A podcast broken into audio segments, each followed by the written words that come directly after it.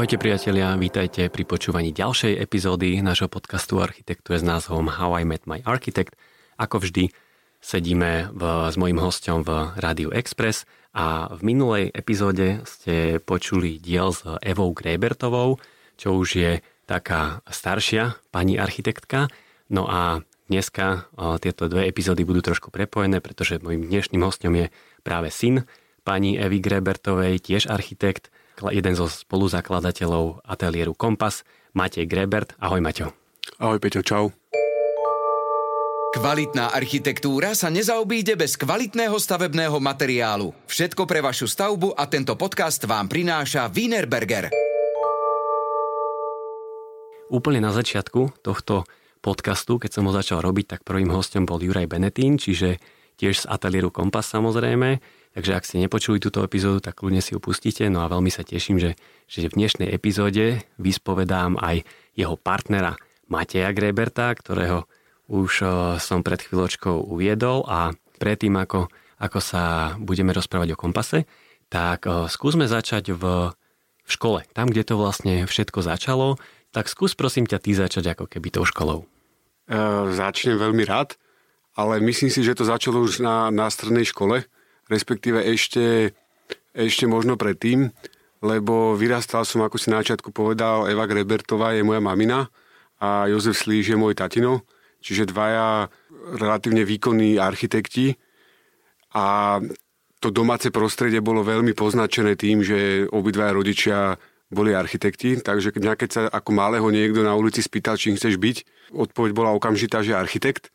Teda keď už som bol e, starší, tak e, som sa pripravoval na príjmačky a moje hobby bolo teda moc nepočúvať e, prednášky na strednej, teda hodiny, ale som si zobral papier a kreslil som si a za deň som zakreslil polku zápisníka.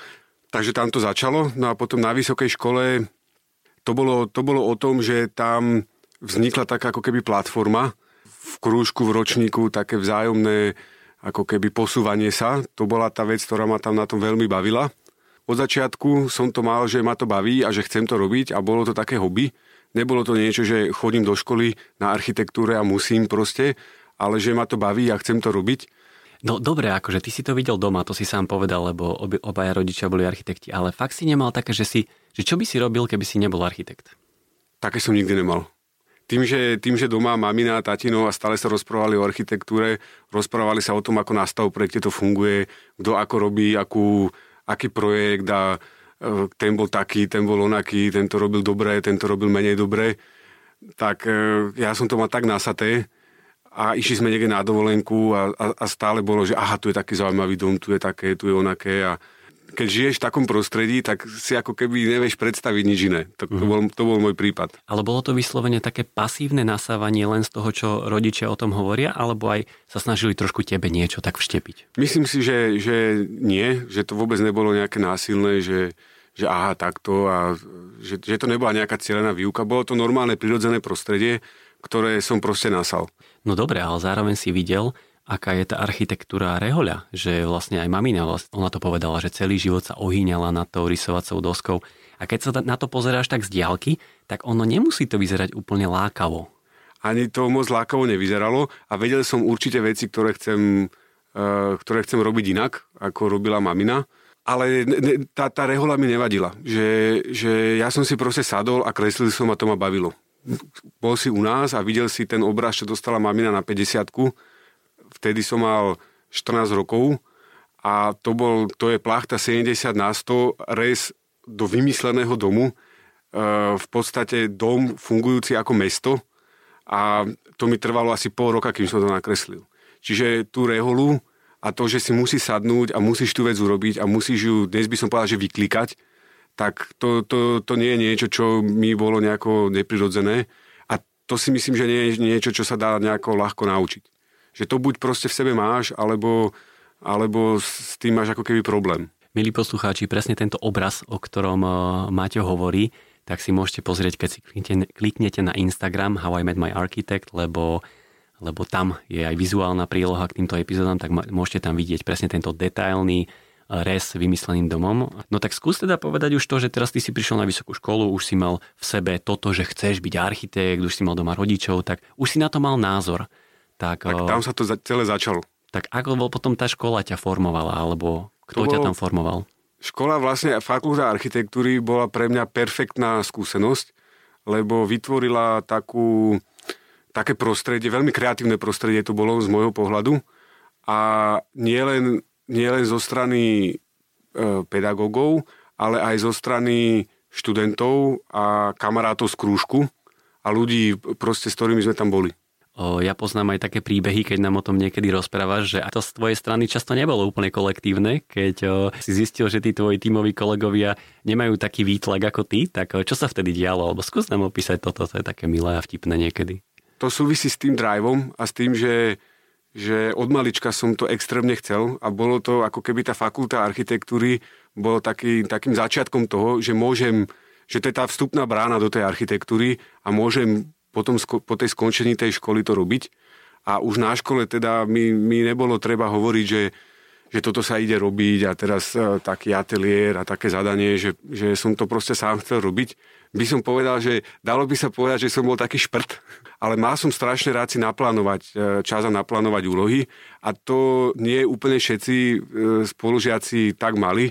Väčšinou to končilo kruhmi pod očami e, týždeň pred odovzdaním ateliéru a nespaním a to ja mám rád, rád spím, to musím povedať. Vždycky som si rozplánoval ten ateliér a vždycky k ateliéru som chcel mať počítačovú animáciu, ale to bol rok 2003, čiže všetky tie softvery a, a tie počítače v podstate boli v plienkach. To, čo dneska vieme úplne urobiť prirodzene a okamžite, to bol vtedy pre ten počítač extrémny výkon a častokrát sa stalo, že tú animáciu, ktorú som chcel mať, rendroval ten počítač možno mesiac.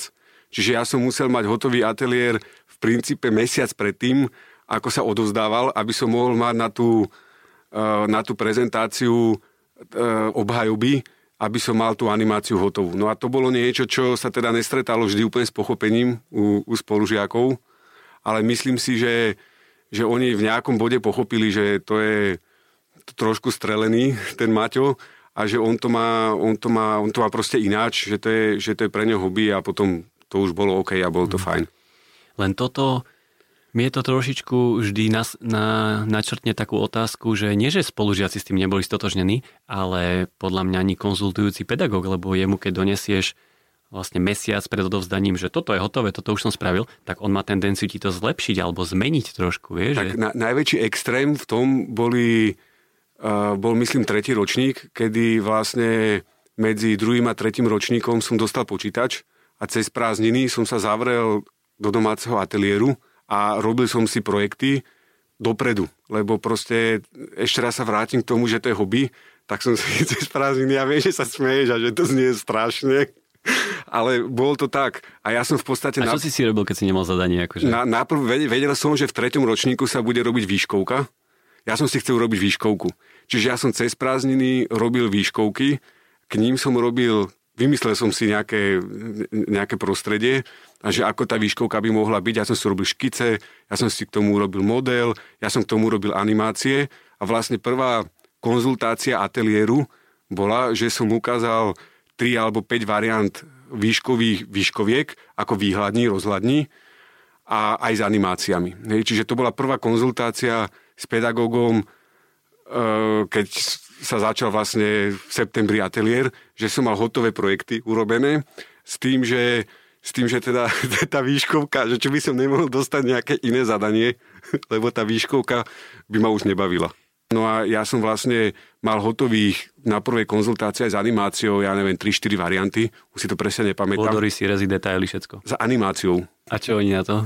Dostal som iné zadanie. Tak? Normálne, že v pohode, a hej. robil som na Napoleonovom vršku e, kaviareň ale spojil som to s tou výškovkou, lebo som ju urobil na kaviareň ako výškovku, ale na ležato. No a rovno tu máme ešte otázku od Baričela, od nás mm. z ofisu, ktorého by práve zaujímalo, že keď si bol na tej škole, že si bol možno práve v prvom, druhom ročníku, zároveň už si mal z domu, teda nasatý nejaký background, že aké si mal ty vtedy ambície v tej architektúre, že čo by si chcel robiť? Postaviť veľa domov. To všetko? Že takto jednoducho zatiaľ? Uh-huh. niektoré veci sú jednoduché. Proste tak ako športovec, že baví ho ten šport a, a, a chce sa zúčastniť čo najviac súťaží a na nich dosiahnuť nejaké výsledky, tak pre architekta je ten výsledok postavený dom. Na začiatku to bolo o tej kvantite a to potom sa pretavovalo možno aj nejakým spôsobom do kompasu. A aj na tej škole vlastne to bolo tiež aj trošku o kvantite, že ku každému ateliéru urobiť e, tú animáciu, že na konci dňa, keď som robil na Erasmus ako keby príjmačky, respektíve keď bolo výberové konanie na študentov na Erasmus, tak e, to tiež bola taká zaujímavá príhoda, že vytiahol som 14 e, CD-čiek, že ktorú animáciu by ste si chceli pozrieť ku ktorému ateliéru. Tam videli, že proste ten, ten chalan chce a že má drive, lebo to neoklameš. To, to, je, to je nejaká vec, ktorú proste to, to buď e, tam je, alebo, alebo, alebo, alebo to tam není. No. No a to bol práve ten Erasmus vo, v Anglicku, ano. na ktorý ťa potom teda zobrali a to si sa dostal do úplne nového prostredia a tam si sa, ako si sa zžil s tým prostredím a možno aj tým študijným a celkovo? Tam som chcel ako keby nasať to, že, že ako, to, ako to vyzerá, ako to funguje inde. A bolo to veľmi, veľmi dobrá, zaujímavá skúsenosť pre mňa. Trošku som sa posunul aj v angličtine, že bol, bolo to taký ako keby hlavne z môjho pohľadu jazykový, veľmi intenzívny jazykovo-architektonický kurz. A, ale myslím si, že, že naša fakulta architektúry vie tomu študentovi, ho vie trošku viacej posunúť. Že to prostredie bolo také inšpiratívnejšie a, a kreatívnejšie u nás. Ešte keď sme sa tak neformálne rozprávali, tak ty si povedal takú zaujímavú vetičku, že ty si mal vysokú školu doma, nie v škole. Áno, to, to bolo, že tým, tým že mamina, mamina je architektka, veľmi, z môjho pohľadu veľmi, by som povedal, taká, taká, taká triezva a veľmi racionálna, tak e, to bolo niečo, čo som, čo som nasal aj doma. Lebo klasická výuka architektúry je na vysokej škole, robí sa nejaký ateliér, je tam nejaký pedagóg, prinesieš nejaké škice, urobíš nejakú konzultáciu, jednu, druhú, tretiu, posunie sa dopredu, to dopracuješ, Takto to funguje celý semester na základe týchto konzultácií a potom ku koncu, ku finišu vlastne to dorobíš, dáš to všetko na kopu, vytlačíš e, postre, urobíš model a odprezentuješ to. A u mňa to bolo trošku iné v tom, že ja som tie konzultácie mal aj doma. Vlastne na, na tých mi niekedy viacej záležalo, ako na tých, ktoré som mal v škole a častokrát fungovali neverbálne, že som ukázal projekt, ktorý, a to myslím aj mamina, mamina tak mala navnímané, že že ja som z rečiteľa vedel vyčítať, že či sa jej to páči alebo nepáči. A keď sa jej to nepáčilo, tak som chytil strašné nervy.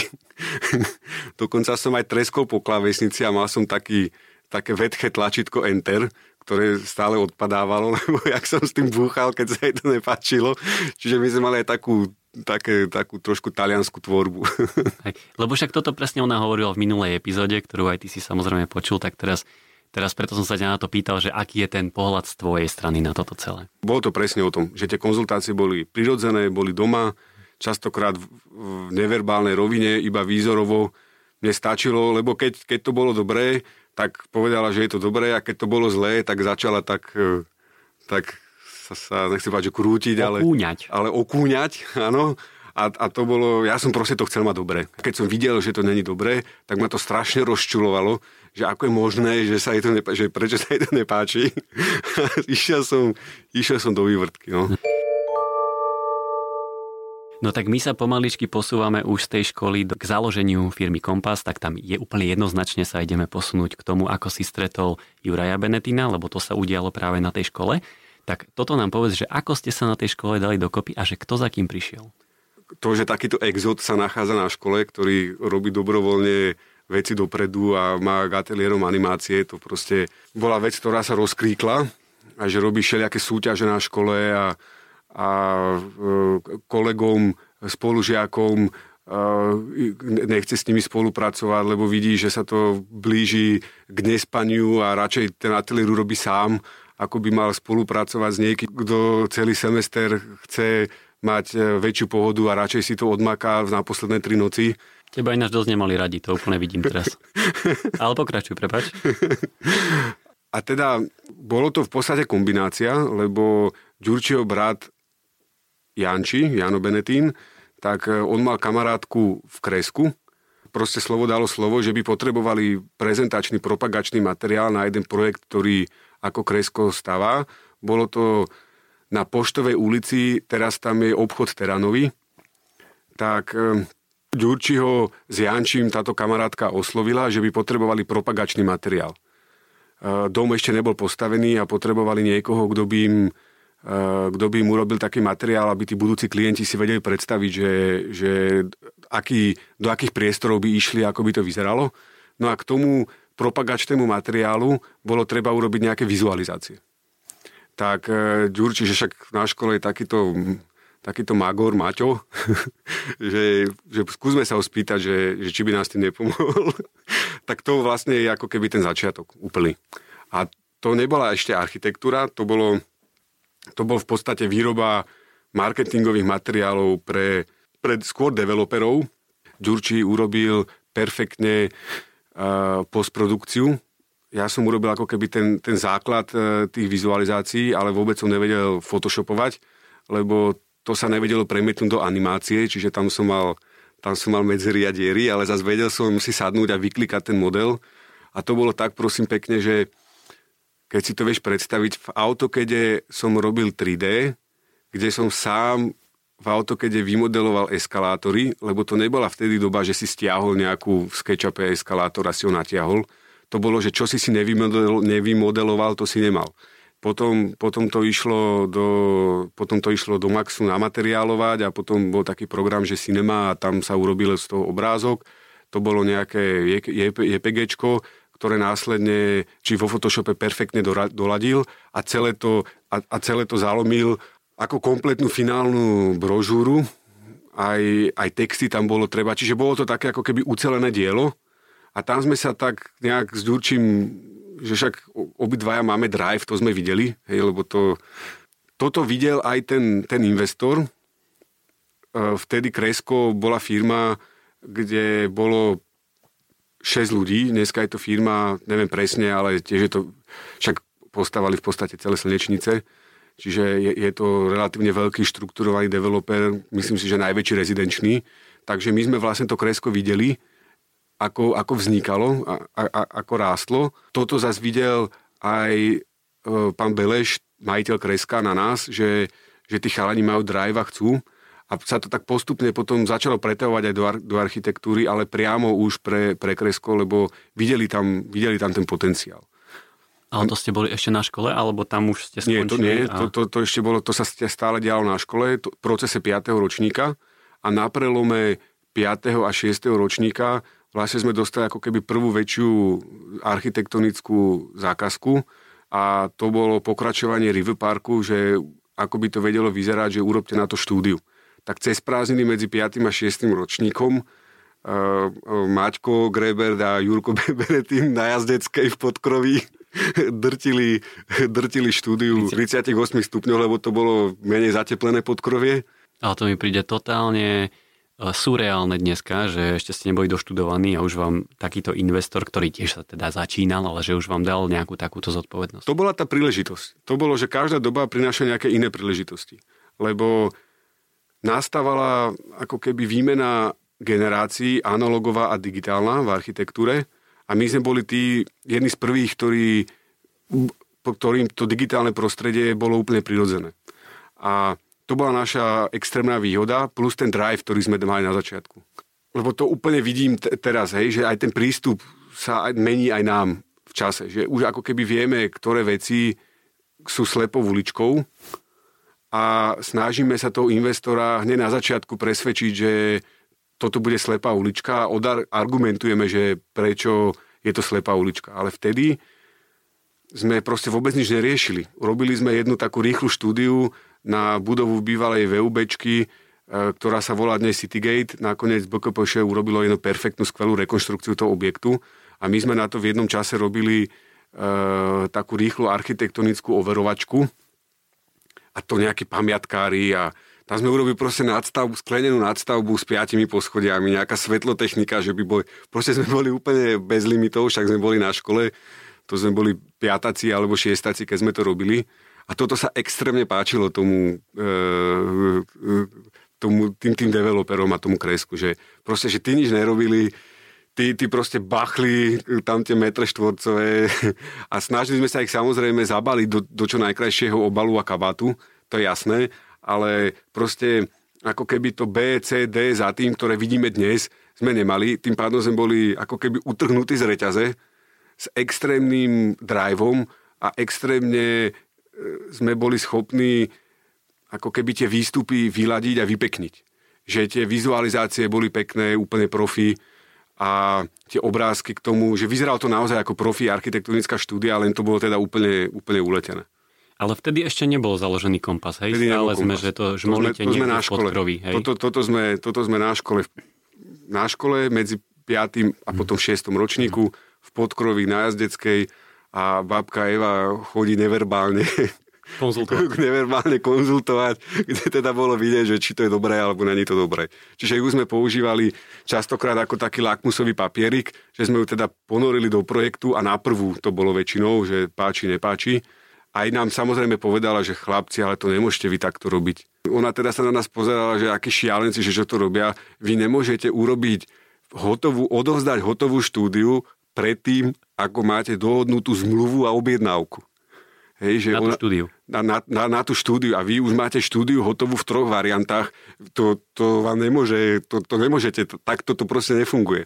Hej, čiže ona ako keby nám v nejakom rozmere pomáhala aj týmto smerom, a, ale to sme my absolútne neriešili, že to, bolo, to, to absolútne nebola priorita. Tam proste bolo, že, že, že chceme to urobiť a chceme urobiť tú štúdiu, chceme, aby to bolo dobré. Strašne sme sa chceli dopracovať k nejakej realizácii a hádzali sme udičky, kade sa dalo a čakali sme, ktorá zabere a keď nejaká zabrala, tak sme sa chytili tie údice obidvaja a ťahali sme všetkou silou, ako sa dá.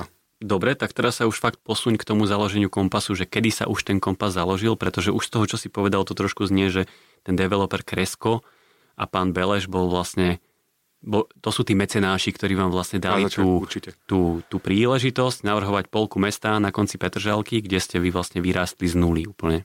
Áno. Keď sme teda skončili tú školu, tak sme si dali otázku, že, že čo teda ďalej. A v tomto bode nám extrémne pomohol Jurajov brat Jano. On študoval management, to znamená, že rozumel, čo to je podnikanie, čo to je firma, e, čo to je nejaký, nejaký flow v tej firme.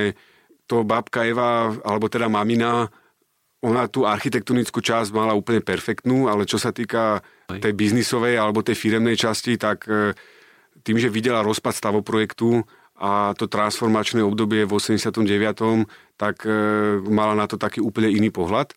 A Janči nám veľmi pomohol, že pozrite, že, že je tu takáto možnosť, že aha, to, tomu kresku sa to páči, je to marketing, že skúsme sa zamerať, e, že, že skúsme sa zamerať na, na developerov a ponúkať im marketingové, marketingové služby. A tak vlastne tam, tam to začalo, že sme robili rôzne propagačné materiály, kampa na tri veže, vizualizácie, animáciu, DVDčko, proste všetky tie, všetky tie veci, ktoré dneska ako keby sú samozrejme pri tom development marketingu, tak my sme boli jedni prvý, z prvých na trhu, ktorí toto ponúkali a tí sme sa dostali priamo k developerom, ale na to, aby sme to vedeli urobiť, tak sme potrebovali nejakú základnú štruktúru tej firmy. A Janči prišiel s tým, že je tu naša kamarátka Maja, Maja Filová. Janči povedal, že, že zoberme Maju, ona nám pomôže s behom firmy že bude treba urobiť nejaké mediaplány na kampaň, bude treba urobiť vo firme nejaké aj účtovné veci, bude treba niečo pomôcť, odsaportovať. A ja som sa na Jančiho, to si, to si presne pamätám, som sa na ňu pozrel, ale Janči, veď Maja nevie v autokede. a to bol ale ten zásadný zlom. To, bol, to bola tá vec, ktorá, ktorá ako keby to rozbehla. Lebo my vďaka tomu, že sme mali Maju, sme sa vedeli sústrediť na veci, ktoré nás bavili, ktorým sme sa chceli venovať a vedeli sme ich robiť. A tá firma vedela ísť a šlapať. Že bolo treba vybaviť niečo v tlačiarni, bolo treba vybaviť nejakú ponuku, objednávku a to boli všetky veci, ktorými sme sa nemuseli zaťažovať, lebo je to strašne podstatné v behu tej firmy. Strašne. To je to, čo aj tá babka Eva nám hovorila na začiatku, že ako môžete urobiť štúdiu bez toho, aby ste mali urobenú nejakú objednávku. A v tom nás to extrémne posunulo dopredu. Že to by sme vlastne akcelerovali veľmi rýchlo potom. Lebo sme sa fakt, ja a Ďurčí sme sa mohli sústrediť na, na, tú, na tú kreatívu a veľmi, veľmi prirodzene a plynulo to prechádzalo z marketingu cez rôzne drobné architektonické štúdie pre kamarátov, rodinné domy a potom samozrejme kresko, slnečnice popri tom a, a, a to všetko. A sme sa vlastne pretransformovali na čistý architektonický ateliér. Mm-hmm. Dobre, ale to už potom to kresko vám dalo reálne architektonickú zákazku, že chalani, skúste teraz niečo navrhnúť. Áno. A to bolo vlastne, nazvali to vyzvaná súťaž, kde, kde teda Slnečnica prvá etapa sme urobili štúdiu a zás tou verbou, čo som tu hovoril, hej, že sme extrémne veľa energie do toho dali. Z dnešného pohľadu úplne akoby až nadprirodzene. A e, tam to kresko videlo, že, že oni to, to strašne chcú robiť.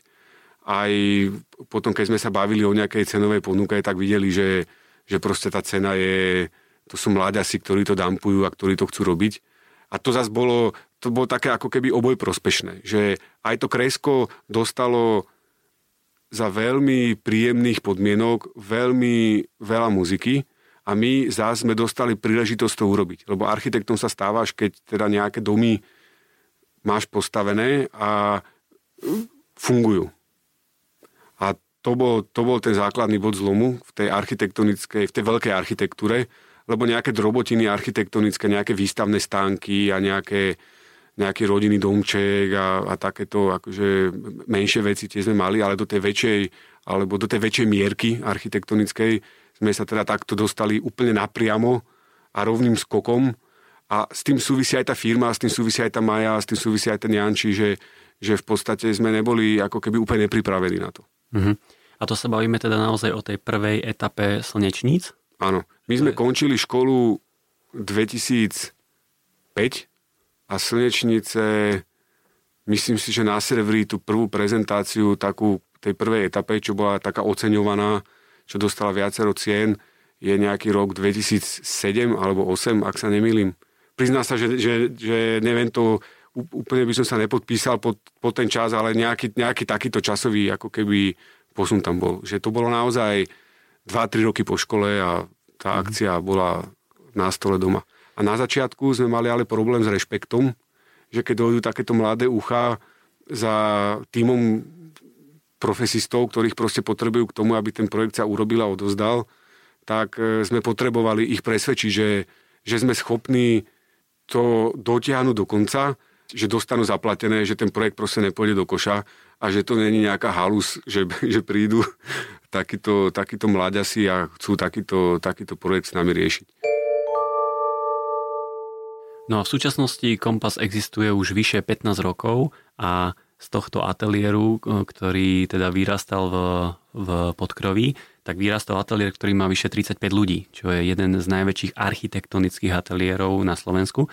Tak skús dať možno takú, takú otázku, že, alebo takú odpoveď, že ako si udržať chod takéhoto veľkého ofisu a ako sa z toho aj nezblázniť, pretože niekedy sa deje, a to sa stalo aj vám, že vy ste narastli relatívne rýchlo. Do... Tak ako s Májou na začiatku, tak aj potom v čase tiež nám pomáha veľmi Janči takými, takými proste obchodno-firemnými radami. A už teda nemáme, lebo Majka už je, už je po materskej a už aj jej to bolo, bolo možno, možno veľa aj chcela zmeniť, tak máme Barborku, Radku a druhú Maju. Takže máme Máme ako keby to, to zázemie po tejto stránke máme, si myslím, že veľmi fajn a myslím si, že toto veľa architektov podceňuje. Že však e, faktúru ja si urobím, e, objednávku tiež si urobím, e, o auta tiež sa ja postarám a vlastne všetko ja, ja, ja. A potom, keď si to na, na konci dňa rozdelí, tak vlastne zistí, že na tú architektúru mu zostáva strašne málo času. A na kompase si ja extrémne vážim to, že máme priestor na to venovať sa, venovať sa architektúre a strašne to záleží na vás. Na každom jednom, ktorý je v kompase, o tom je kompas. Že tá DNA toho kompasu je, že my sa spoliehame na vás, na ľudí, ktorí tam v tom kompase ste. Kompas sa naozaj vyprofiloval tak, že navrhuje alebo venuje sa výhradne veľkým rezidenčným projektom, tak prečo tomu tak je? Prečo ste si vybrali práve tento segment?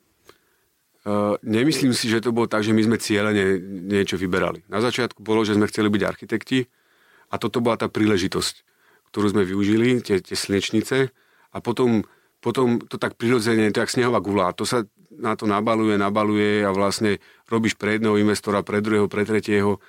To nebolo to cieľené. Nebolo to, že by sme si s Ďurčím sadli, že počuť Ďurči, že poďme mi robiť rezidenčné projekty. Proste tak to nefunguje. By som dal takú otázku k tým ľuďom, že zaujímalo by ma taký tvoj názor, že kde je pre teba ten strop v rámci počtu ľudí v ateliéri, aby si si stále udržal takú povedzme trošku rodinejšiu atmosféru, že naozaj poznáš všetkých ľudí, máš s nimi nejaký vzťah, že ti neujde ako keby kontakt s tými ľuďmi. Tak aký je tento limit u vás? Myslím si, že už sme na strope. Čiže do 40?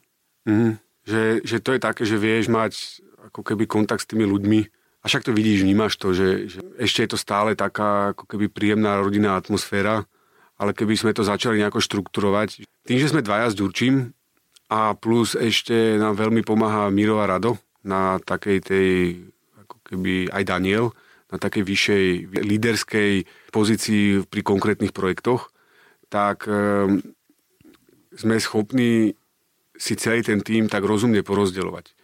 Že každý komunikuje tak intenzívnejšie ehm, do 8 ľudí, nie, nie viac. Lebo to je, to je vec, ktorú si schopný nejakým spôsobom obsiahnuť, aj manažersky, Stáli ste niekedy na takej kryžovatke, že bola možnosť založiť ešte ateliér niekde inde, v nejakom inom meste, alebo povedzme v Prahe, alebo niekde, že boli ste niekedy postavení pre takúto otázku?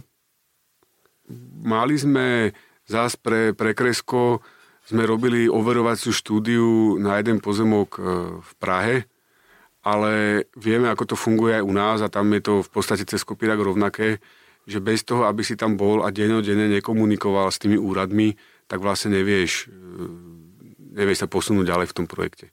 Čiže akúkoľvek dobrý architekt potrebuje vždycky nejakého lokálneho architekta a to za Kresko veľmi rýchlo pochopilo, že to majú oveľa jednoduchšie, keď sa s niekým lokálnym v Prahe dohodnú rovno, na čo tam bude, na čo tam bude kompas v tom celom. Hej, ale myslím takú expanziu, že by ste naozaj založili Kompas 2 v tej Prahe, vieš, a že by to fungovalo v takom tandeme. Mm, ne, ne, nemáme takú, takú, že keď príde nejaká konkrétna akcia a bude nás baviť, tak, lebo toto je ten základ, že my to nerobíme preto, aby sme mali tú firmu, že my sme není, my sme architekti, ktorí musia podnikať preto, aby vedeli robiť architektúru. Že nie sme podnikatelia v oblasti architektúra. Ale znamená to ako keby to, že, že z toho, keď hovoríš podnikanie a podnikatelia, že je tam snaha trošku sa z toho kompasu pretransformovať na nejakého malého developera napríklad, aby ste boli presne v tej pozícii, že už sedíte na peniazoch a už si viete postaviť niečo viacej podľa obrazu svojho a nemusíš teraz podstupovať tie argumentácie na tých meetingoch a presviečať toho developera o svojom riešení. Vieš, v, tom, v tomto smere je to, je to zás také, také rodinné prepojenie s Juravým bratom Janom a jeho spoločníkom e, Ríšom Selem, kde kde v podstate oni sú developeri a majú za sebou viacero projektov, ktoré sme videli, jak zás funguje tá dynamika u toho developera na druhej strane, že čo, čo pre toho developera je, podstatne nie je, ako sú tam nejaké procesy a v podstate si tak vzájomne vypomáhame. E, nejaké, nejaké z projektov, ktoré oni majú na stole, my im zastrešujeme ako architekti, zároveň tam máme nejaké ako keby drobné akcionárske percento v tej v, to, v tom celom. Čiže, čiže je to, je to, taká, je to také vzá, vzájomne výhodná symbióza, kde, kde oni obohacujú nás tým pohľadom developera a my zase sa snažíme obohatiť ich tým pohľadom architekta, že teda nie je všetko, je len nejaký Excel, ale že na konci dňa tam bude dom, ktorý tam zostane 100, 200, 300 rokov a treba ho spraviť čo najkvalitnejšie. A myslím si, že toto sa nám podarilo pretransformovať do projektu na Novej Vajnorskej. Lebo teraz taká otázočka možno trošku iba inak položená, že z toho, ako, ako Kompas začal, že, že gro jeho biznisu začalo práve na južnom meste, kde ste trošku tak poviem, že sekali tie byty mm-hmm. jeden za druhým a na tom ste vyrástli, tak v súčasnosti sa Kompas venuje takým projektom, ktoré sú už bližšie centru mesta, je to napríklad Cvírn, Matadorka Vidrica. alebo Vidrica, čiže to už je úplne iný typ projektov, tak e, kde sa Kompas vidí za 10 rokov? Veľmi dobrá otázka a nemyslím si, že to vieme úplne presne naplánovať. Že bude to závisieť od toho, budeme určite robiť nejaké súťaže architektonické a bude to závisieť aj od toho, že či nejaká sa podarí vyhrať a dostať tú zákazku a tak ako do nejakej doby to bolo o tej kvantite, od nejakej doby sme si povedali, že pôjdeme skôr po kvalite, že chceli by sme posúvať tú kvalitu čo najviac dopredu a po všetkých stránkach. Nielen po tej dizajnovej a funkčnej, ale možno aj nejakej, nejakej technologickej, že povenovať sa nejakým zeleným, uh, zeleným témam a že skúsiť nastaviť taký nejaký rozumný, rozumný štandard, lebo ten developer väčšinou e, ten objekt úplne, úplne oseká. Na Vajnorovskej sa napríklad podarilo urobiť to, že máme tam, e, máme tam okrem napojenia na batku aj, aj, aj e, v podstate využívame teplotu, teplotu zeme, lebo v, tej, tej, v tých milánskych stenách je, je zaliatý had, do ktorého prúdi voda a tým pádom to chladenie bude mať úplne inú, in, inú finančnú e, efektivitu v prevádzke. A to sú také riešenia, ktoré nie vždy musia byť úplne drahé, ale vedia veľmi dobre fungovať potom v chode toho domu. Ale o tom sme sa rozprávali aj s Oliverom Sadovským, ktorý tu bol nedávno, druhýkrát ho teraz spomínam, že, že u nás má developer presne takú jasnú predstavu o tom, ako má vyzerať bytový dom, ako má mať bytový mix, aký, aké veľké majú byť tie byty. S tým má teda Kompas tiež bohaté skúsenosti. Ale na konci dňa to trošku znamená, že, že my na Slovensku naozaj tak stagnujeme. Že tu máme jeden typ dvojizbáku, jeden typ jednoizbáku a že ako sa z tohto trošku posnúť ďalej. Že ako to ty vidíš, pretože je jasné, že nevieme urobiť nejaký príliš veľký krok, pretože aj industria je na to nastavená, ale na to, aby sme tú architektúru posúvali ďalej, tak nejaký krok by sme urobiť mali. Vieš, tak, tak v čom ty vidíš ten krok? Postupná evolúcia. Nemyslím si, že tam bude nejaký zásadný zlom. Najprv je spoločnosť, až potom je architektúra, alebo ináč povedané, architektúra je zrkadlom spoločnosti a ten developer nebude robiť a stavať niečo, čo, čo tí ľudia by nechceli. Ten developer to nastavuje tak, aby ten produkt bol čo najlepšie, lebo zásme pri tom a netreba sa toho slova báť, proste aby ten produkt bol čo najviac predajný. Keď e, ľudia začnú vyžadovať väčšiu kvalitu od tej architektúry, tak sa začne aj dodávať väčšia kvalita tej architektúry.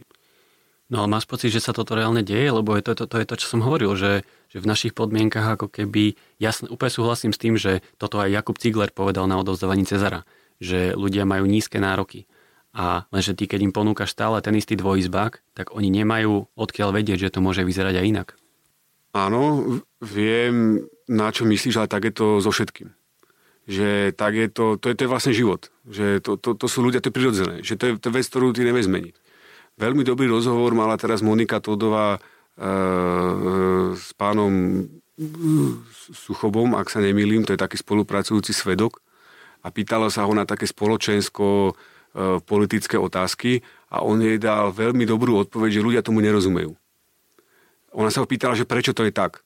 A on jej odpovedal, že ľudia, preto, to, preto sa vedeli robiť také veci, ako sa robili, e, myslím na tej politickej scéne, že, že proste takto funguje, lebo ľudia tomu nerozumejú. A myslím si, že veľmi podobné to je s architektúrou. Že keby ľudia tomu viacej rozumeli, a povedzme na školách by bol predmet architektúra. Normálne na strednej škole, že by nebolo, lebo my sa učíme, máme literatúru ako umenie, a nemáme architektúru ako umenie, nemáme sochárstvo, nemáme malbu a je to veľmi, veľmi ako keby sa to dáva iba na tú literatúru a chápem aj, že prečo, ale strašne tomu chýba tá architektúra.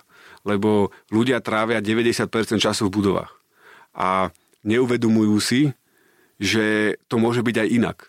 A keď netrávia tých zvyšných 10%, väčšinou trávia medzi budovami, lebo sú teda v nejakej dedine v meste a povedzme percento alebo koľko, zas, keď teraz keď to niekto počúva, asi to naráta, tak som tam nedal 100%, ale 102%, tak tie 2% sú nejaké voľnočasové aktivity v prírode, že keď si naozaj rozdelíš ten čas, tak vlastne zistíš, že, že je to tak.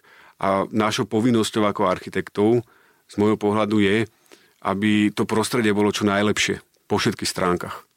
A bohužiaľ, keby to bolo tak, že ľudia tomu naozaj rozumejú po všetkých stránkach, všetkému úplne detailne, tak vlastne by to odzrkadlovala aj tá architektúra, alebo takú by vyžadovali.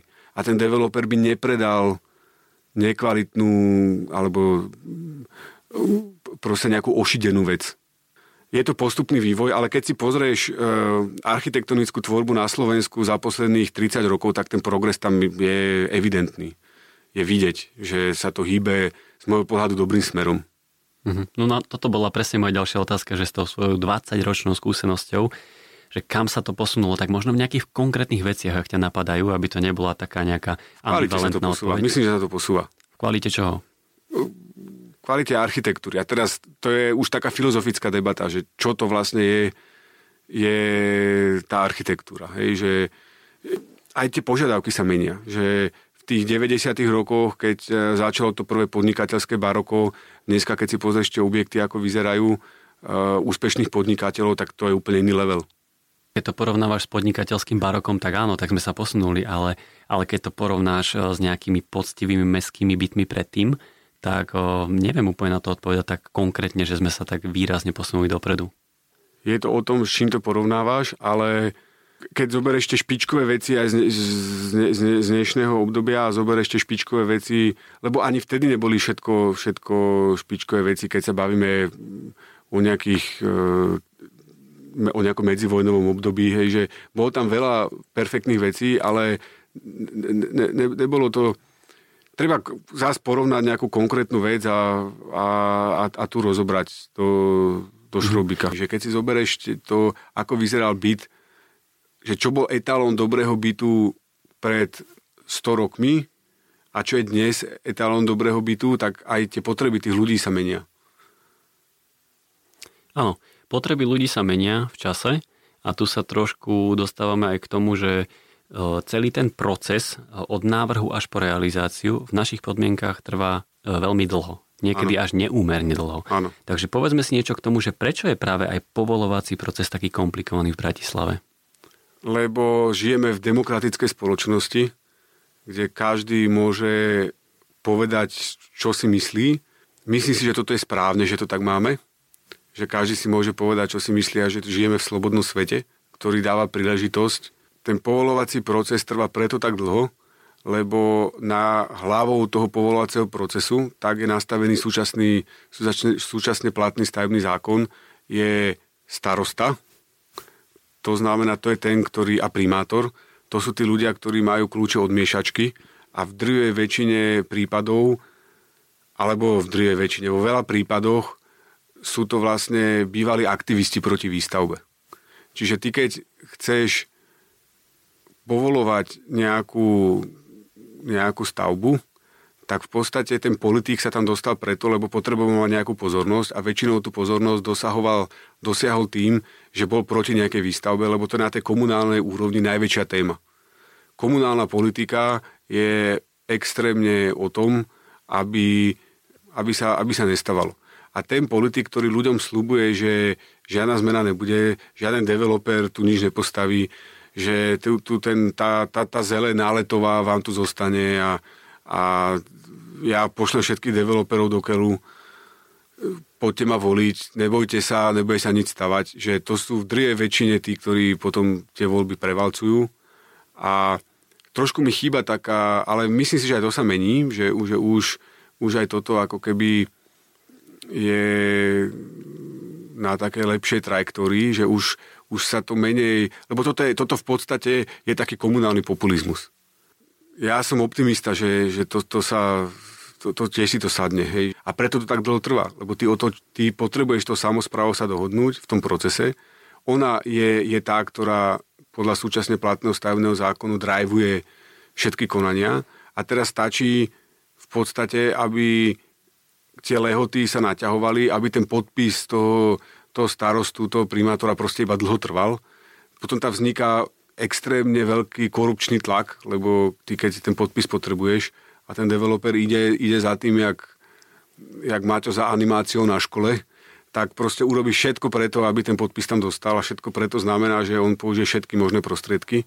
Čiže to prostredie je také v tomto smere z môjho pohľadu veľmi, veľmi jednostranne zdeformované na tú stránku a výsledkom je teda tento povolovací proces. Okrem toho máme nekonečného kverulanta, pána Slávika, ktorý sa nabúra do každej EI a je to strašné, že ten štát s tým nevie, že si s tým proste neporadí. Že neurobí dobre, keď sa chceš odvolať, tak zaplatíš 50, 100, 200, 300, 500 eur správny poplatok. Keď sa ideš súdiť, tak riskuješ, riskuješ to, že, že proste môžeš prehrať a musíš zaplatiť dopredu to, tie poplatky a to konanie. To, to není, že hoci kto sa môže hoci kedy, hoci kedy súdiť, lebo to, to by nebolo nič iné, iba by sme sa všetci súdili. A to isté platí v tom konaní, že ty keď chceš dať pripomienku, tak ty ju môžeš dať, ale musíš znášať aj riziko, že bude nevyhovené a ako keby v súdnom konaní zaplatíš. Dôsledkom toho je, že to konanie dlho trvá. Vieš, že ja by som sa teraz odvolal na jeden projekt, ktorý vyrastá v mojom susedstve a s niečím mám možno problém, tak v tom ja nevidím problém, akože to mi príde také demokratické. Áno. Ale keď už tu máš niekoho, kto to vyslovene zneužíva, tak ale, to je iný scenár. Ale keď máš človeka, ktorý má ľudí na to, aby písali odvolania, lebo súhlasím s tebou, že ľudia, občania, susedia by mali právo majú mať právo sa k tomu vyjadriť. To je úplne v poriadku, to berem. Ale keď niekto z toho má živnosť, nie je to v poriadku. Tak poďme si ale povedať trošku aj niečo o Bratislave, lebo už sme to tak eh, jemne načali aj cez toto. Poďme rovno k vývoju Bratislavy, pretože dnes je Bratislava veľmi nekompaktné mesto s veľmi nízkou hustotou zaludnenia. Ano. A ty už od svojich prvotných skiciek, ktoré vznikli teda na jazdeckej, uh, si zastanec veľmi kompaktného a zahusteného mesta. Ano. Tak môže sa to zdať ako taká primitívna otázka, ale, ale že, že prečo je to kompaktné a husté mesto lepšie? Lebo najlepšie vie poskytnúť kvalitné prostredie pre ľudí. A teraz si to môžeme rozmeniť viac na drobné. Znamená to, že máš menej tranzitu pre to mesto, je jednoduchšie na správu, máš kompaktnejší verejný priestor, ktorý lepšie funguje, keď je viac ľudí pokope, tak aj tie partre v tých objektoch vedia oveľa lepšie žiť a fungovať, ako keď sú roztrúsené niekde. Si zober, že, že vyjde spod prístavného mosta, ideš okolo Nového Ružinova a presúva sa na Dolné Hony a si v intraviláne Bratislavy, kde na konci sezóny ide kombajn, normálny kombajn a mele obilie ja nemám nič proti kombajnu ani obiliu. Je to niečo, čo musíme, musíme mať, ale nemali by sme to mať v kompaktnej zástavbe mesta. Toto bol ten prístup satelitového urbanizmu, ktorý, e, ktorý zažíval teda veľkú vlnu v, tých, v tej socialistickej výstavbe, na ktorej teda aj mamina sa podielala, však v Petržalke na lúkach v podstate sme ako susedia, že ona robila lúky a my tie slnečnice. Poviem to na príklade Petržalky. Tam bola taká súťaž vyzvaná, keď e, sa to celé začalo a v podstate oni si dali nejaké kritéria, že koľko ľudí na hektár tam má byť. A si zober, že celá Petržalka, v podstate tí ľudia by v kompaktnej štruktúre, ako je okolo Jakubáku alebo Gröslingovej, by sa vedelo celá Petržalka zmesiť možno na štvrt, štvrtinovú plochu. A tá, tá zvyšná plocha by vedela byť voľná prírodná plocha. V podstate Rakúšania kúsok nad nami majú urobený, teraz neviem, či štvrtý alebo 5 národných parkov majú a jeden z nich je Donau Auen, ktorý sa v podstate končí v Bratislave. Tam ten Donau Auen, že v dnešnej dobe si myslím, že keby sa stavala Petržalka na novo, tak e, by to, by to vedela, vedela byť téma. A myslím si, že aj je to téma. A trošku súvisí to s Lidom, kde, kde teda zase máme druhú stranu, je tam nejaká E, nejaká aktivita, čo sa týka, čo sa týka zmeny toho územného plánu, občianská aktivita, že Ježiš Maria, nerobme to, nestávajme tam, lebo, lebo to sú tie Donauoven. A, ale nie sú. To je tá základná vec. Že to už, to už je dávno za nami. Že to celá koncepcia Petržalky, ak sa bavíme o tom, že ten prírodný fenomén by tam mal prejsť, tak tam meandrovali tie ramená, tie, mal, tie by mali byť živé v tej Petržalke, normálne tam jak sme boli na tým buildingu v tom, v tom národnom parku Donauaven v Rakúsku, kde vlastne sme mali veľmi pekne odprezentované, že ako tá rieka žije a, a súvisí s prírodou, ako tam meandruje, tak e, toto bolo na tej druhej strane, kým, kým vlastne sa tam nezačalo stavať. Len nie je to niečo, čo proste ty nevieš v tom meste úplne urobiť. Lebo mesto nemôže byť, že keď príde veľká povodeň, tak sa to prestáva, lebo tá príroda to tak robí. Že príde veľká povodeň a to rameno z miesta A na, sa presunie do miesta B. A teraz vie si predstaviť, že by tam bolo nejaké dynamické mesto, ktoré by sa menilo, že príde nejaká... Čiže preto to tam je tak, ako to je.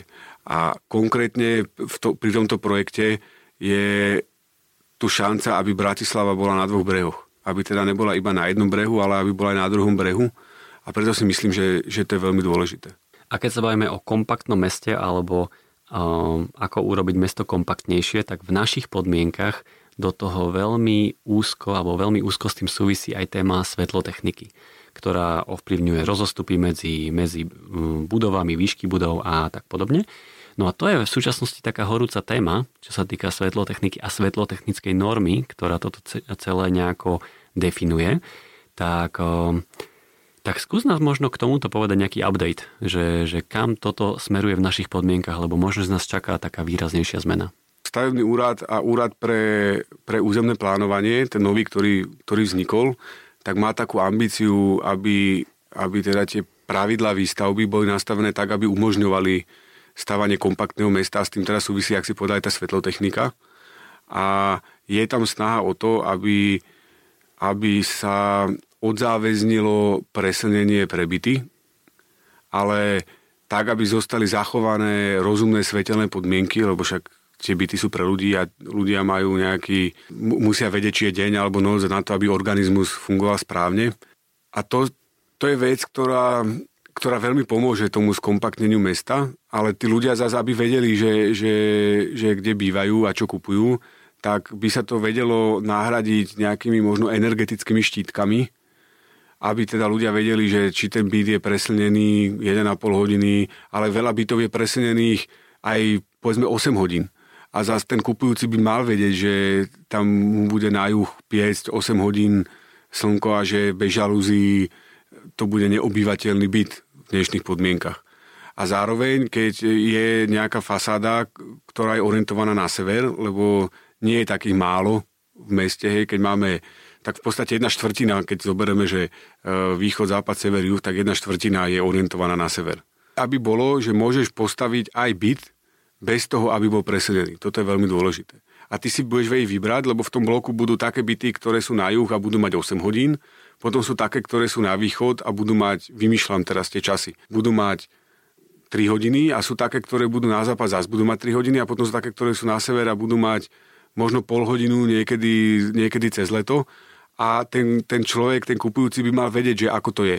A nutnosť presilnenia nejakého bytu v nejaký konkrétny dátum na nejakú konkrétnu hodinu, tak ako to teraz funguje, v podstate nie je úplne, úplne smerodajné, lebo ty chceš vedieť, že koľko slnka tam máš a v aký čas a to sa vie nahradiť aj tým, že, že tak, ak si kupuješ e, nejaký spotrebič elektronický a teraz vieš, aká kategória čo sa týka spotreby elektri- elektriny, tak by si mal vedieť aj čo sa týka uh, slnečného svitu a priamých slnečných lúčov, že koľko ti do toho bytu idú a tým pádom ľudia by vedeli presne, že čo ich čaká. Nemalo by to byť deal breaker v povolovaní.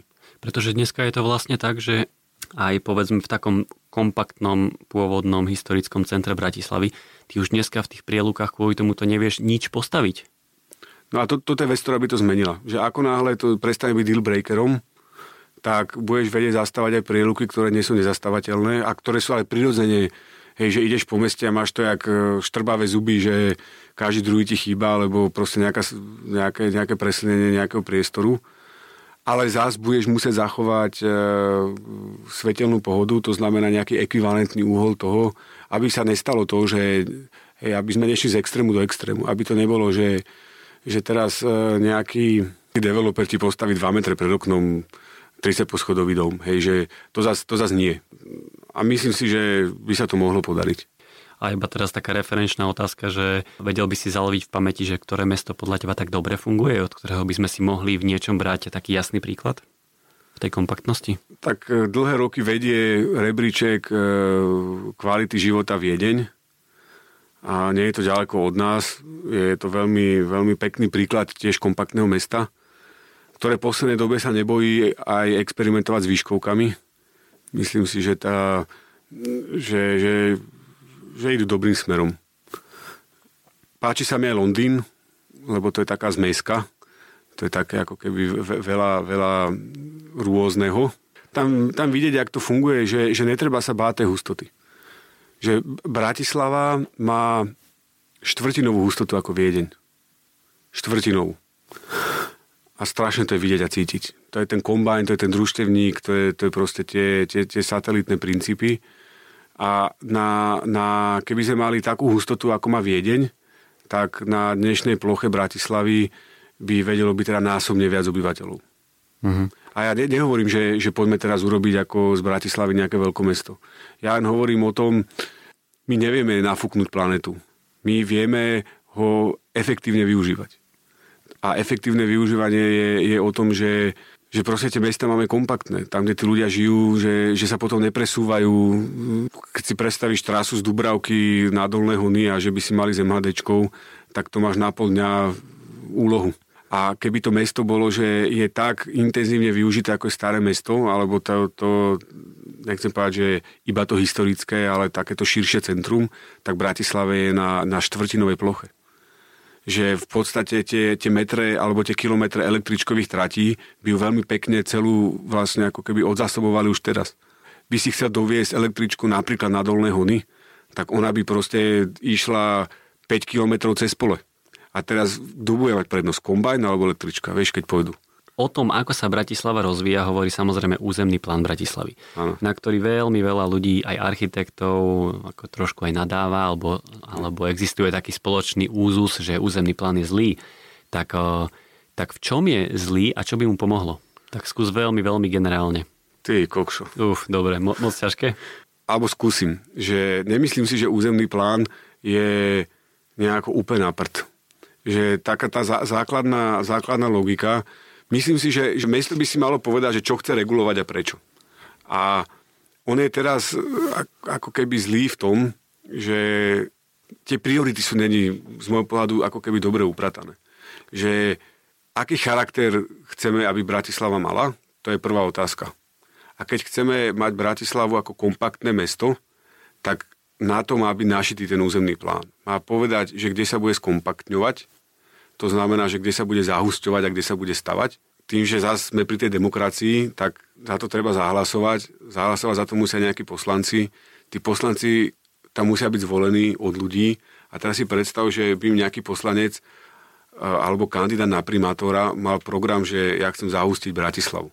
On nevyhrá tie voľby. Ono sa to bude diať veľmi postupne a prirodzene, lebo, lebo ten, ten tlak toho mesta a tlak na efektivitu, na zdroje, na financie, na to všetko, že k tomu ako keby postupne dospejeme. Len bude to veľmi dlho trvať. Ani tá viede nevznikla, že teraz tu a, a zrazu bola. Dobre, tak o, teraz tu mám takú otázku zase celomestského významu do budúcnosti trošku, že, že akú lokalitu by si v súčasnosti ľuďom odporučil, kde sú alebo budú dobré byty a v nejakom horizonte 10-20 rokov v rámci Bratislavy to bude naozaj do budúcnosti vychytená a dobrá lokalita ktorá má potenciál sa teda rozvinúť do dobrej lokality? Myslím si, že Lido má extrémny potenciál, extrémny, lebo tam vlastne vie vzniknúť také spojenie centra na jednej na druhej strane, prepojenie eurovej e, nového centra v Petržálke, Petržálky, to má z môjho pohľadu, že, že super extrémny potenciál, ale je to, je to zároveň aj super centrum, čiže je to taký, nechcem povedať, že luxusnejšia, alebo je to taká prestížnejšia, štvr, lep, lepšia adresa by som povedal, hej, tak, tak. Ale bude, bude mať všetky parametre, ktoré kompaktné mesto by malo splňať. Potom taká ako keby neobjavená lokalita je okolo Nového Ružinova, Nové Pálenisko a to, to ako keby vie chytiť taký, taký druhý dých, lebo tam je originál ten družstevník na tom kombajne a tam, keď sa začne nejaký serióznejší rozvoj, tak to má extrémny potenciál. A strašne závisí od toho, že čo kto hľadá. Že keď niekto hľadá kľud, tak dá sa nájsť aj taká lokalita v Bratislave, že kde aj to není ďaleko do centra, aj tam je kľud. Veľmi veľa závisí od toho, že, že čo sú tie parametre toho hodnotenia, že čo sú tie kritéria. Že ktorý z kompasáckých projektov ti tak prirastol k srdcu? Mm-hmm. A nedávaj teraz takú diplomatickú odpoveď, že všetky, hej, ale tak iba úplne vôbec to neznamená, že ostatné sú zlé, ale že ktorý ti tak prirastol k srdcu a prečo? Z postavených, alebo také, ktoré sú ešte, môžem aj také, ktoré na stole? Z postavených. Tak postavených a postavených asi, no, lebo, lebo na konci dňa je to o tom zabývať ten projekt a jedna vec je ho navrhnúť, postaviť, ale potom vidíš, či tá vec funguje, tak asi... Poviem tak diplomaticky, ale strašne ťažká otázka v tom, že to je, keby si sa mami pýtal, že ktoré dieťa má najradšej. Lebo taký vzťah máme my k tým projektom. Že to sú naše deti, ktoré sme sa snažili najlepšie vypiplať, ako sa dá. Preto sa na to extrémne ťažko odpoveda. Ale chceš teda odpovedať? Nie, toto je úplne blbosť proste. Veď ty vidíš, ale v tom procese a s odstupom ty vidíš proste aj, že čo sa dalo spraviť lepšie, lebo aj tá argumentácia je taká, že raz ako keby ty ustúpiš, raz oni ustúpia a na konci dňa je nejaký výsledok. Hej? Takže ty veľmi teraz tak objektívne, keď sa na to pozrieš, čo ty máš, tento potenciál sa na to pozrieť, tak ktorý z tých projektov ti tak akože prirastol? Mne celkom prirastol a myslím, že dobre funguje Urban, Urban Residence na Račianskej. Urban preto, lebo je to taký príklad takého mestského, mestského, mestského projektu, že má to živý parter, má to tam park, ktorý spája vlastne ten neighborhood najbližší. Myslím si, že, že už to začína to byť vidieť, tak použijem cvernovku, na ktorej robíš aj ty. Že to, to, to tiež je, je výborný projekt. Cvernovka v podstate s, s rovnakými, e, rovnaké kritéria namiesto toho parku bude námestie. To námestie vypichne tú starú, e, starú budovu pradiarne a tej silocentrály. A Bachletka kvôli tomu, že tam, keď sme prišli na pozemok ako prvýkrát, tak taký rešpekt som málo kedy mal pred e, nejakou výstavbou a nejakou budovou, aby sa to nepokazilo, lebo to prostredie je tak krásne, že aj preto ten dom vlastne je zašitý pod zemou a není ho vidieť. Aby vlastne poskytol servis tým ľuďom, ktorí tam prídu a je to dôležité, že tam chodia, lebo vlastne otvára to nejaký nový obzor pre prírodu a tí ľudia zase potrebujú servis, ale aby ho nebolo vidieť. A toto všetko sklbiť dokopy, to som si na začiatku myslel, že to sa ani asi nebude dať a že aj to nebudeme robiť tú akciu, ale potom sme si povedali, že skúsme to a skúsme ukázať e, príkladom, ako by sa dalo pracovať e, v prírodnom prostredí a aby tam zostalo to prírodné prostredie. Dám tri. Dobre, akože tri, OK. Aspoň je to konkrétne. Konkrétne, ale aj tá diplomatická odpoveď na začiatku je, je dôležitá v tom. Predtým, ako sa posunieme k pravidelnej rubrike na záver, tak aj nakoniec dáme trošku také prepojenie na začiatok, keď sme sa rozprávali o, o babke Eve, o tvojej mamine Eve Grebertovej, ktorá tu bola vlastne u mňa minulé.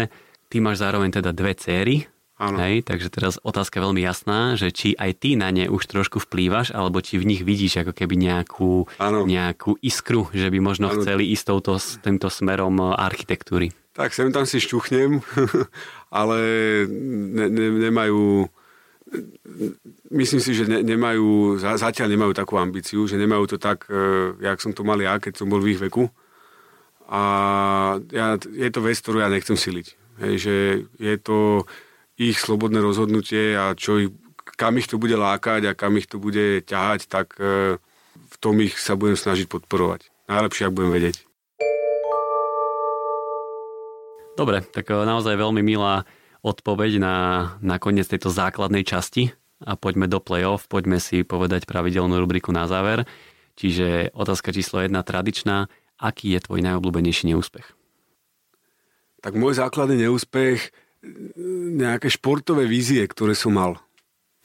Že... No počkaj, musí to dopadnúť dobre, hej, ale pokračuj. Alebo mám takú ambíciu proste behať dobrý čas na kilometr alebo zaplávať e, dobrý čas na bazéne a sa snažím, snažím a neviem to dať. Ale ten, ten proces toho ládenia tých časov a dostávania sa k tomu je vlastne ako keby na konci dňa tým cieľom. Hej, že, že ne, viem, že sa mi to nepodarí a chcem sa tam dostať a neviem sa tam dostať a je to neúspech, ale uh, taký, že uh, mi to až tak nevadí, lebo, lebo to, že sa o to snažím stále permanentne a nedarí sa mi to, tak je, je ako keby aj v tom paraglidingu, že vlastne som niekde úplne na začiatku a že v tej architektúre si myslím, že, že už sme sa nejako posunuli niekde a že mňa strašne baví ako keby ten začiatok vždy.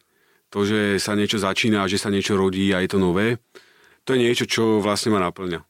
A na, tých, na, na tom začiatku vždycky je nejaký neúspech. Vždy. To, to neurobiš bez toho, že niečo začína a že všetko sa ti podarí na prvú. Aká je tvoja najhoršia vlastnosť? Uh, viem, strašne viem splánuť, hlavne doma. Aká je tvoja najlepšia vlastnosť? Asi vytrvalosť. Keď si niečo zaumiením, tak uh, urobím všetko preto, aby sa to udialo.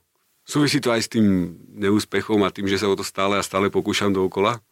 Tá, taká tá huževnatosť by som povedal, vytrvalosť, že sa nevzdáš. Byt alebo dom? Jednoznačne dom pre mňa. Problém je, že, že manželka má jednoznačne byt a nevieme sa zhodnúť, tak pozdravujem manželku a odpoveď je dom. Aké je tvoje najobľúbenejšie jedlo? Hovedzia polievka fobo.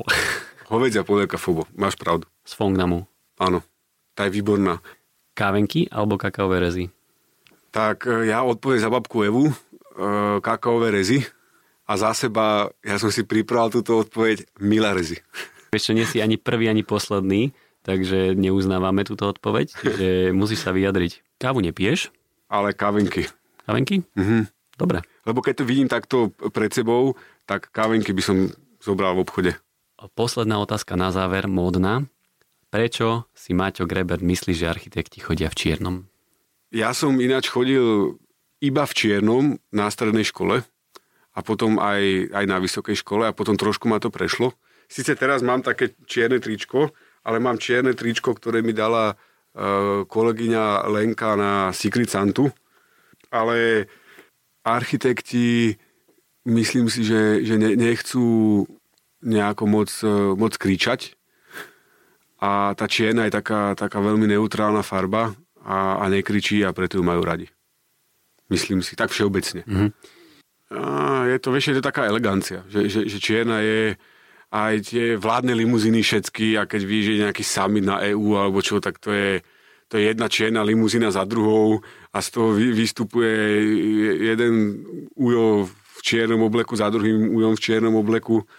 Nemajú to len architekti. Proste, že, že taká elegancia a také, taká, taká možno nadčasovosť. Tak už sme sa teraz naozaj dokopali na záver. Vzniklo to teda v takom spojení s tou babkou Evou, takže, takže tí poslucháči, ktorí vlastne chcete mať možno taký mierne komplexnejší zážitok, tak si pustíte aj Evu Grebertovú, prípadne Juraja Benetina ako prvú epizódu tohto podcastu, ako Maťovho partnera z ateliéru Kompas. Takže dovol mi, Maťo, ti poďakovať na záver, že si si našiel čas a že sme to takto pekne uvarili. A bol to taký veľmi príjemný rozhovor, ktorý sa mi, mne samému aj dobre robil. Asi je to tým, že sa poznáme. Čiže ďakujem ti veľmi pekne. Ja ti ďakujem veľmi pekne za pozvanie musím povedať, že veľmi rád počúvam hlavne na dlhších cestách tvoje podcasty a som rád, že vyšiel podcast aj s maminou. Držím palce v podcastovaní a robíš veľmi dobrú robotu. Teším sa. Tak, ďakujem veľmi pekne aj ja za takúto malú pochvalu. Čaute. Ďakujem aj ja. Čaute. Kvalitná architektúra sa nezaobíde bez kvalitného stavebného materiálu. Všetko pre vašu stavbu a tento podcast vám prináša Wienerberger.